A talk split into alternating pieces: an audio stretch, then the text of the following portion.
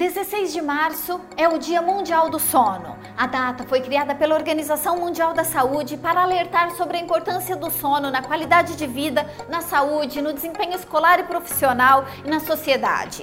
Os distúrbios do sono são alterações na capacidade de dormir adequadamente, seja por modificações cerebrais, por desregulação entre o sono e a vigília, alterações respiratórias ou por transtornos do movimento. Existem dezenas de distúrbios do sono.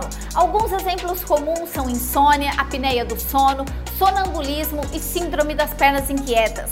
Mesmo sentindo as consequências, muitas vezes o paciente não tem consciência de que está doente.